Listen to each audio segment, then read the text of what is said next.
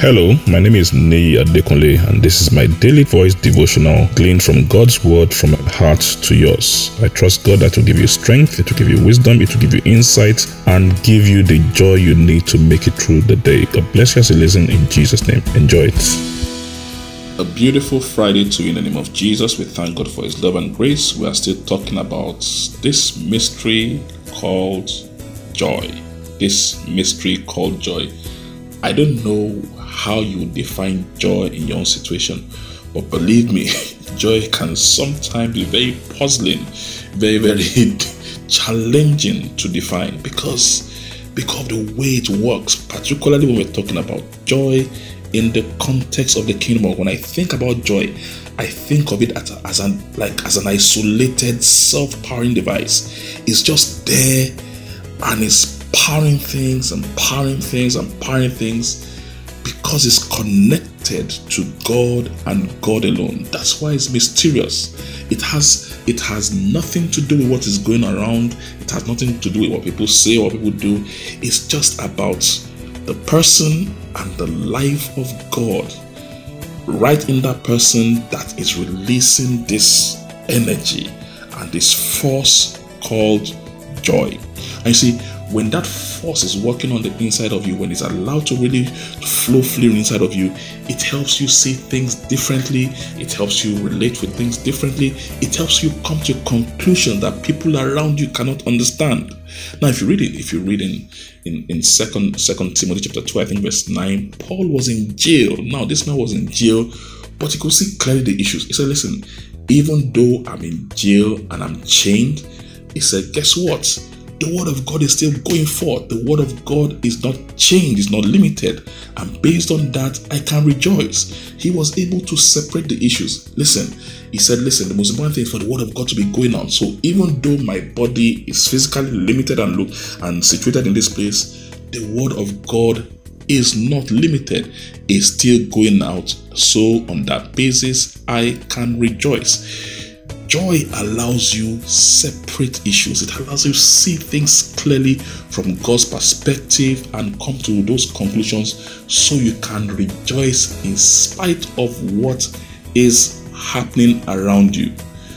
Happiness and those things have to do with the things going on outside, but the joy that we are talking about, the joy of the kingdom of God, has absolutely nothing to do with anything around is simply about what is going on on the inside. Now, it's not as if that, oh, something bad is happening outside and you are excited and you are clicking your heels and saying, oh, beautiful and all that. No, you might have those issues on the outside, but the strength to go on on the inside is still there. Why? Because that is where the life force is coming from. That's where the life force is coming from. And when we see what Habakkuk said, now let's read book of Habakkuk chapter 3 verse 17 and 18, Habakkuk 3, 17 and 18, New Living Translation, and I'll go through it slowly. Now, just watch how this man separated these issues. Even though the fig tree have no blossoms, he takes the fig tree out. Even though no grapes on the vines, he's talking about the vines. Though no olive crop, though the olive crop fails, he's talking about the olive crop. Though the fields lie empty and barren. Talking about the fields now. Though the flock die, the flock now he's talking about the animals die in the fields, and the cattle barns are empty. So he clearly knows what is going on. It's not as if he was blind to the reality of the situation. He was clear about what was going on. He could see clearly. And yet he said, verse 18, Yet I will rejoice in the Lord. I will be joyful in the God of my salvation. Joy allows us see clearly. It allows us see the things clearly in the natural, but we see a greater reality. He said, I can see all those things going on. I might not be, oh, celebrating and all that. He said, but I see a greater reality. In the midst of this, I'm rejoicing in the Lord. I am joyful in the God of my salvation.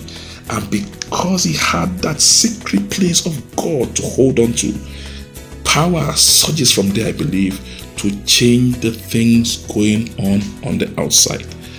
I do not know what you are going through now. I don't know what the situation is. I pray, God, that you find the true connection with this mysterious thing called joy in that secret place. And may the power of joy flow from within you all the way outside and change things around you in the name of Jesus. God bless you. Enjoy the rest of your day. I'm sure the word you heard today has been a blessing to you. The way we maximize God's word, the effect of God's word in our life is by putting it into practice and by sharing it with others. Please ensure you put this into practice and please share it with others. And I trust God that the full benefit of the word will be seen in your life in Jesus' name. Thank you very much and have a wonderful day.